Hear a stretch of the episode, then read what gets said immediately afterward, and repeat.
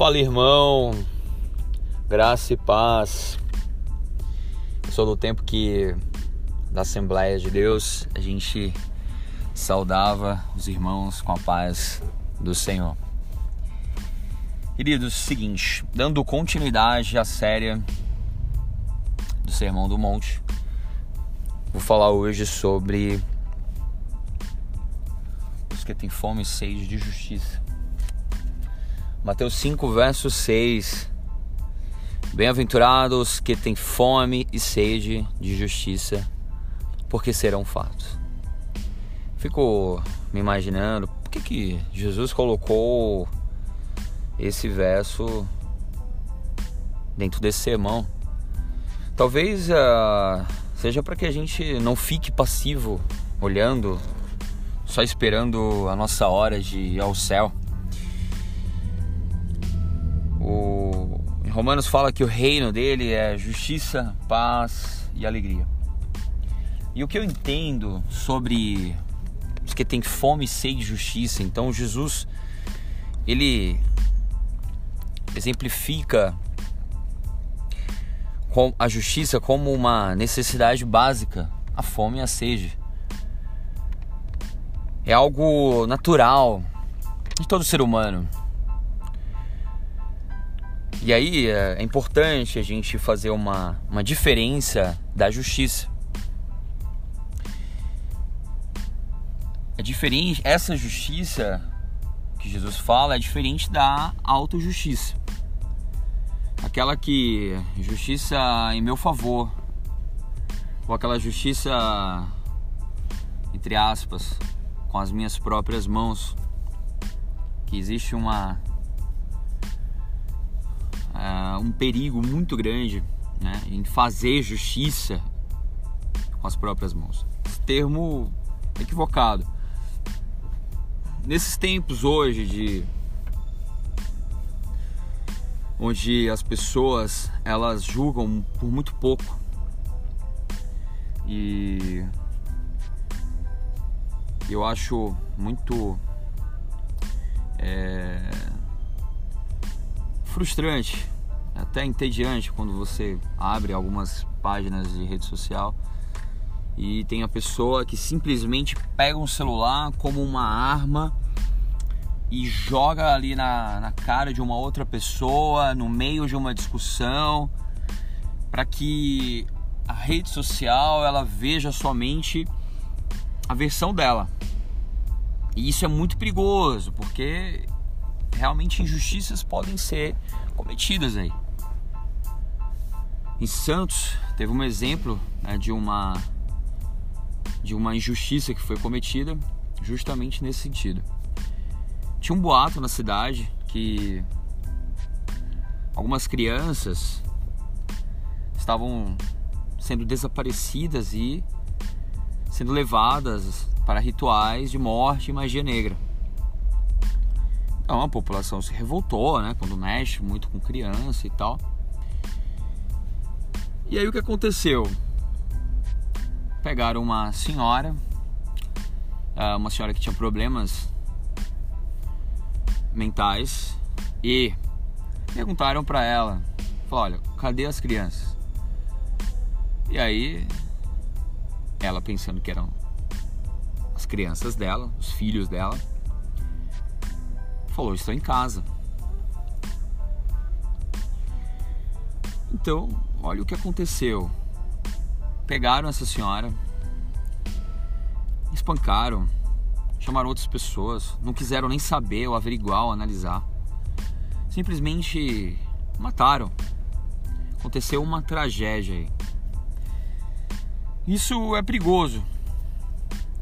Isso é desumano até. Então, é necessário lucidez. E essa justiça que Jesus ele nos convoca é diferente da autojustiça. Por isso que ele comenta: não julgueis para não ser julgados.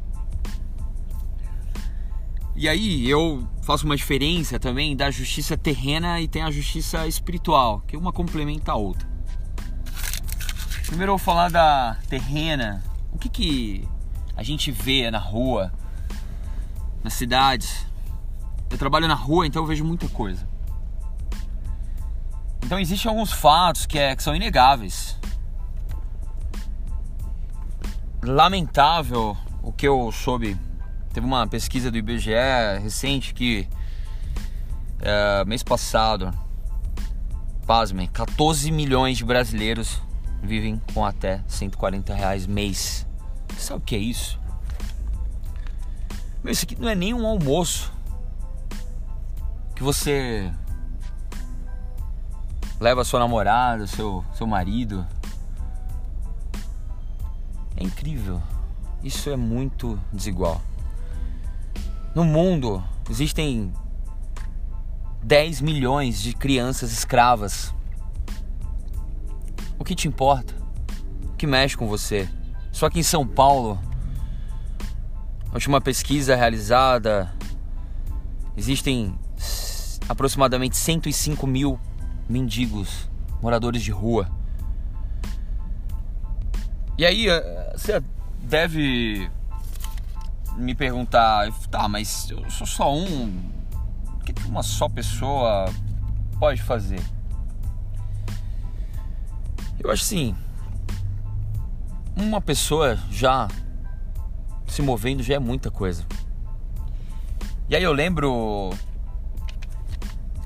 de um caso que está acontecendo no real. É o chamado pastor metralhador. É um caso muito incrível. A gente não consegue ver isso. Sabe? Eu tava ouvindo um podcast aí do pastor Anderson Silva e ele falou desse cara. É Sun Shielders. Vocês podem pesquisar aí no Google. O que acontece? Esse, é um, esse cara era um ex-traficante da barra pesada lá nos Estados Unidos. E sempre tinha uma vida desregrada. Tinha a mulher dele que era stripper. Ele estava preso. E aí ele saiu da prisão, voltando pro, pro mundo do crime e tal. É, falou com a mulher, falou assim: Tá, mas por que você não tá trabalhando lá mais na boate e tal? Aí ela, aí ela comentou: Falou, ah, mas eu encontrei Deus. Aí ele, tem até um filme sobre isso chamado Redenção. Tem lá no Netflix. E ele ficou revoltado, ficou louco e tal, zumbou da cara dela, saiu com, uma, com um amigo dele, esfaqueou um cara, ficou, tava louco de, de heroína e voltou arrependido. Olha a postura da mulher. Tava lá em oração. E ele comentou assim com ela: Eu quero esse Deus. Isso aqui, para resumir a história, que vocês podem ver, meu, cara é, Deus levantou ele de uma forma, começou a trabalhar de maneira honesta, construtor, fazendo coberturas em telhado. É, teve um. Aconteceu um ciclone, foi um tornado lá nos Estados Unidos, acabou com parte de uma cidade. E aí o cara montou uma empresa e ficou milionário. Sei que foi contratado para fazer um, um projeto lá na África. E aí ele teve a chance de ver a realidade cruel lá do Sudão. Ele viu crianças sendo mutiladas, tendo seus lábios cortados, braços cortados, crianças, meninas escravas sexuais, famílias sendo mortas nas suas aldeias. Tem um cara chamado Joseph Kony, que hoje ele é um dos mais 10 procurados da Interpol. Esse cara, ele é o realmente o diabo na Terra. E ele falou assim: "Eu tenho que fazer alguma coisa". Ele começou a, a ir para a África e construir orfanatos para aquelas crianças que tinham as suas famílias que foram mortas. Crianças de, imagina, 8, 9 anos com metralhadoras. Então, ele foi lá no olho do furacão, literalmente. Não quiseram a princípio liberar, vender as terras, mas ele ousado, falou: Eu quero aqui. Mas falaram para ele: Mas aqui é território do Coni, mas eu quero é aqui. Cabra macho, como a gente diz lá no Ceará. Meu, quando você olha para a história, ele construiu vários orfanatos, salvou várias crianças, várias famílias. Um cara desse foi chamado e é um pastor. Aceitou. Ele não se conformou com a injustiça do mundo. Eu tô cansado, sabe?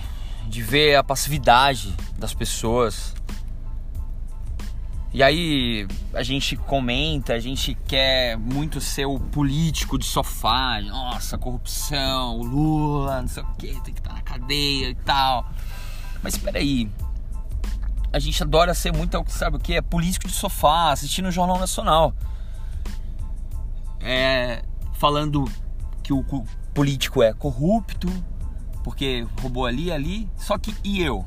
E nós? Será que nós temos respaldo moral para criticá-lo? Nas pequenas coisas. Fila, banco, trânsito. As pequenas coisas. Ah, mas se passando por outra pessoa. Ah, mas não dá nada. Mas nas pequenas coisas. Deus fala: seja fiel no pouco, eu vou te colocar sobre o muito. E é importante que a gente fique inconformado. Eu tenho. Eu trabalho. Eu vejo isso diariamente. Olha só uma situação. Tô aqui na 23 de maio, trânsito pesado. E aí veio uma ambulância. E aí, eu naturalmente jogo pra direita, pra esquerda, ligo pisca, tento buzinar, ajudar, falar com outros carros também para ajudar na situação, para permitir que a ambulância passe e flua. Pasmem, eu já vi uma, uma pessoa falar assim: Ah, mas não tem como passar, tem que ser um helicóptero. Eu falei, caramba, meu, que absurdo. Eu fico indignado com isso, porque, meu, se fosse a mãe daquela pessoa, sabe? Cara, que triste. Que, isso é muito triste. Então, a gente precisa ser diferente. A verdade é essa. E aí eu quero agora falar da justiça espiritual.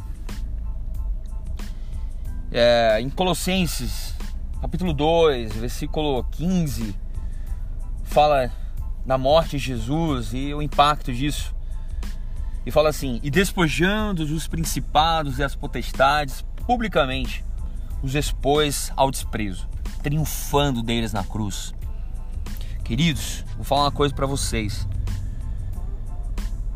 Jesus já venceu na cruz, ele deu o golpe final nas trevas. A gente vê o divórcio do nosso lado acontecendo, famílias se separando, filhos indo para as drogas, a doença sendo instalada para pessoas. Ah, mas a gente se conforma, ah, mas pessoa tá com câncer, mas a pessoa tá, já tá em metástase. Ah, mas já preencheu praticamente o corpo todo. Mas, queridos, o Deus que curou ontem é o Deus que cura hoje. A gente precisa tomar posse disso. No mundo espiritual, a gente precisa orar, a gente precisa ser sal e luz, a gente precisa falar, não aceito essa situação. Senhor, eu acredito que o Senhor vai se manifestar com a tua justiça, porque porque o Senhor Jesus já triunfou dos principados e potestades na cruz. A gente dá muita legalidade para as trevas. Queridos, quero falar uma coisa. Você, a esperança do mundo. Faça uma corrente de oração com os seus da sua casa. Ah, mas é impossível, já está num, num nível assim assado. Queridos, tudo é possível ao que crê. Mahatma Gandhi falava: seja a mudança que você quer ver no mundo. A gente precisa ter esse senso de justiça.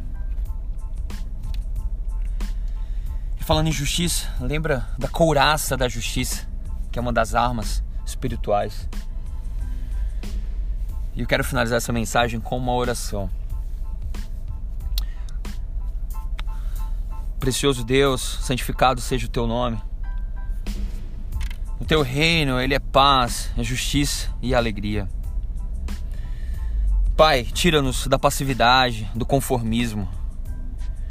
Que a gente possa se levantar, Senhor, com ousadia, intrepidez e ser luz desse mundo. Ser a tua justiça. Ser as tuas mãos aqui para os oprimidos para os pobres, para a injustiça. Manifesta o teu reino, Senhor. Seja feita a tua vontade, assim na terra como nos céus. Glorifica o teu nome. Amém.